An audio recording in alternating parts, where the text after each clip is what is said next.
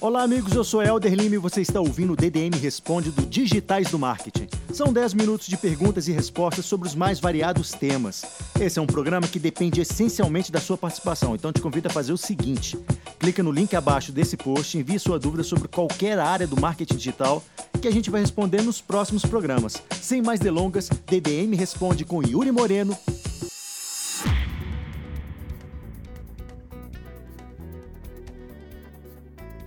Fala pessoal, Yuri Moreno aqui. Estamos começando um DDM Responde. Euridson Jr. perguntou: Como pesquisar temas para a criação de conteúdo do meu nicho no SEMrush? Um, vamos lá, bem específica a pergunta, né? Falando já direto da ferramenta SEMrush.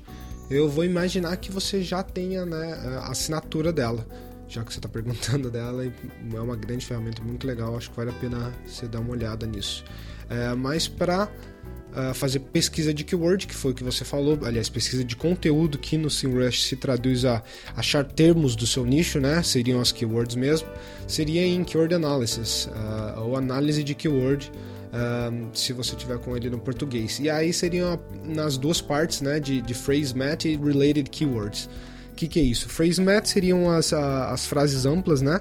Uh, que são tipo as ideias mesmo, os heads, as main keywords do seu nicho, independente de, de qual ele é, né? Saúde, fitness, educação, finanças, whatever. E uh, related keywords, que seriam as keywords relacionadas, ou as palavras-chave que são comuns no seu nicho, que podem aparecer uh, conforme você vai buscando.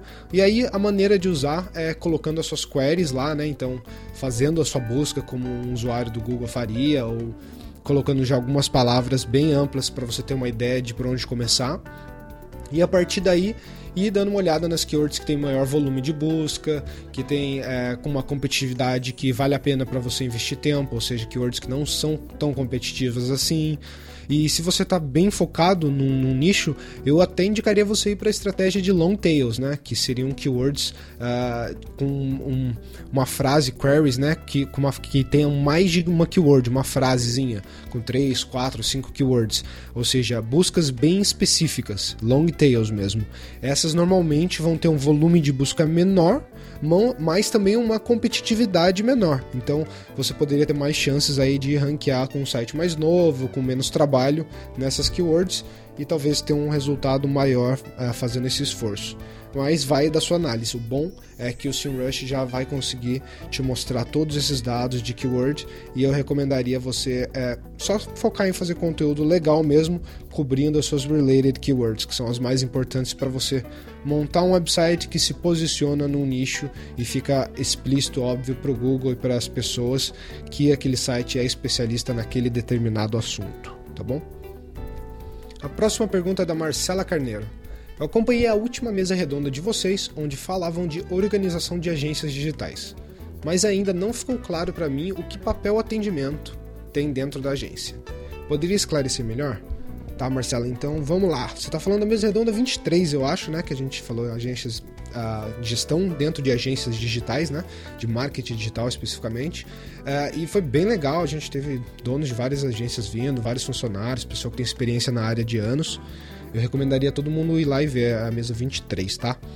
É, e sobre a sua pergunta é o seguinte: a gente falou bastante de atendimento nessa mesa, eu tô lembrando aqui, e um, a discussão foi se realmente vale a pena ter né, um atendimento na sua agência ou não. Então vou clarificar um pouquinho do que, que é o, o atendimento tradicional dentro das agências, tá? É, o atendimento seria aquele cargo que é responsável em fazer toda a interface com o cliente.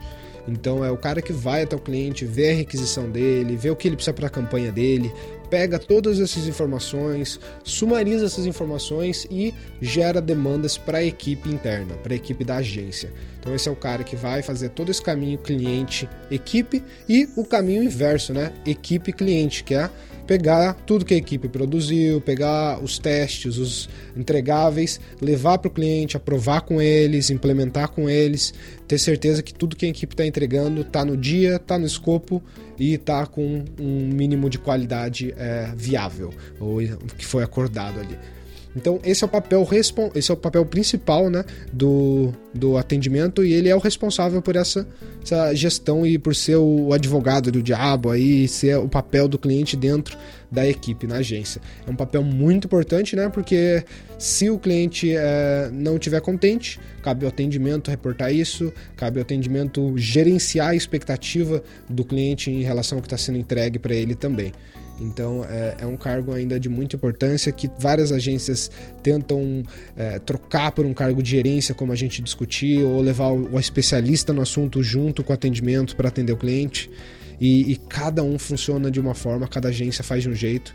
Eu acho que é um debate bem interessante para a gente continuar tendo. Mas eu espero que eu tenha esclarecido a sua dúvida aí, Marcela. Se não, é, dá um toque, a gente adoraria fazer mais um round dessa mesa redonda. O Paulo de Tarso quer saber qual impacto o momento político no Brasil pode ter no mercado de marketing digital. Olha, Paulo, é, é meio difícil prever esse tipo de coisa, né? Uh, vários mercados estão sendo influenciados sobre várias coisas uh, de acordo com o momento político que o Brasil vem vivendo, uh, o que muitos estão chamando de crise e tal. Mas tem muitas pessoas vendo oportunidade de crescer, empreendedores e tal. E eu vejo muita gente eh, tentando buscar alternativas, né? Então é aí que eu acho que alguns setores do marketing e outras alternativas de mídia de performance começam a crescer mas definitivamente tem gente que também está cortando nos budgets. Então é, isso é, influencia diretamente em grandes agências e, e, e, no pequeno no médio mesmo, que é o primeiro que sente a dor no bolso. Esse cara normalmente começa a cortar mídias uh, de marketing, canais de marketing e custos que não são essenciais, vamos dizer assim, para o dia a dia, que seriam os custos de operação que ele ainda precisa manter né, para continuar funcionando. Então é, eu acho que tem essa influência nos dois lados, boa e ruim, né?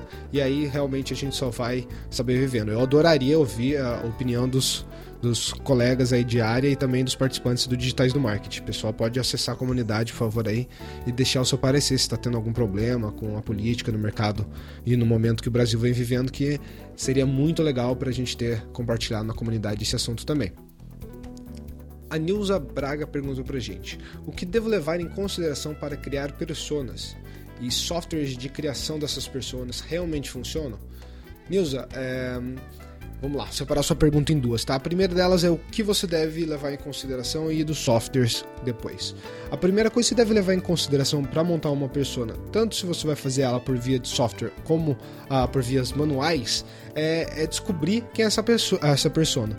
Fazer o discovery, que a gente chama também que é o que? Quem é essa pessoa? Onde ela trabalha? Qual é o sexo dela? Quais são os objetivos de vida dela? Como a sua empresa, o seu produto, o seu serviço pode ajudar ela na vida dela ou ajudar ela a resolver algum tipo de problema que ela tem. Você identificando isso, você vai entender ao certo quem são as pessoas que você está buscando um interesse, está procurando falar com elas, o que elas querem saber, por que você é relevante para elas montando essas pessoas, que podem ser várias, não precisa ser uma, e podem ser grupos de pessoas também, se você tem uma, várias e você quer segmentá-las, é, vai te ajudar a escolher a mensagem quando, como você vai falar com cada um desses tipos de grupo. E a maneira automática é, via software de fazer isso é quando você já tem tudo isso dentro de um CRM, né? Todos os seus contatos sendo gerenciados por um HubSpot da vida, por exemplo. E dentro dele você vai começar a fazer clusters, né? Esses grupos de pessoas, pessoas que moram em tal lugar, que têm tais interesses, que têm tais formações acadêmicas ou trabalham em tais cargos, em tais indústrias e a partir disso você tem essa clusterização dentro do seu software management. Eles funcionam, é, tem uns bens legais, como eu falei, que é o HubSpot, que já segmentam baseado na sua base atual, como também tem uns que só ajudam você no processo de criação mesmo, que até o resultado digitais tem um legal, que é o gerador de persona. Você vai lá, é, simplesmente responde algumas perguntinhas sobre o seu persona e ele gera para você um documento bonitinho final lá que você consegue compartilhar com a sua equipe e todo mundo vai ficar no loop uh, da persona que você acabou de criar.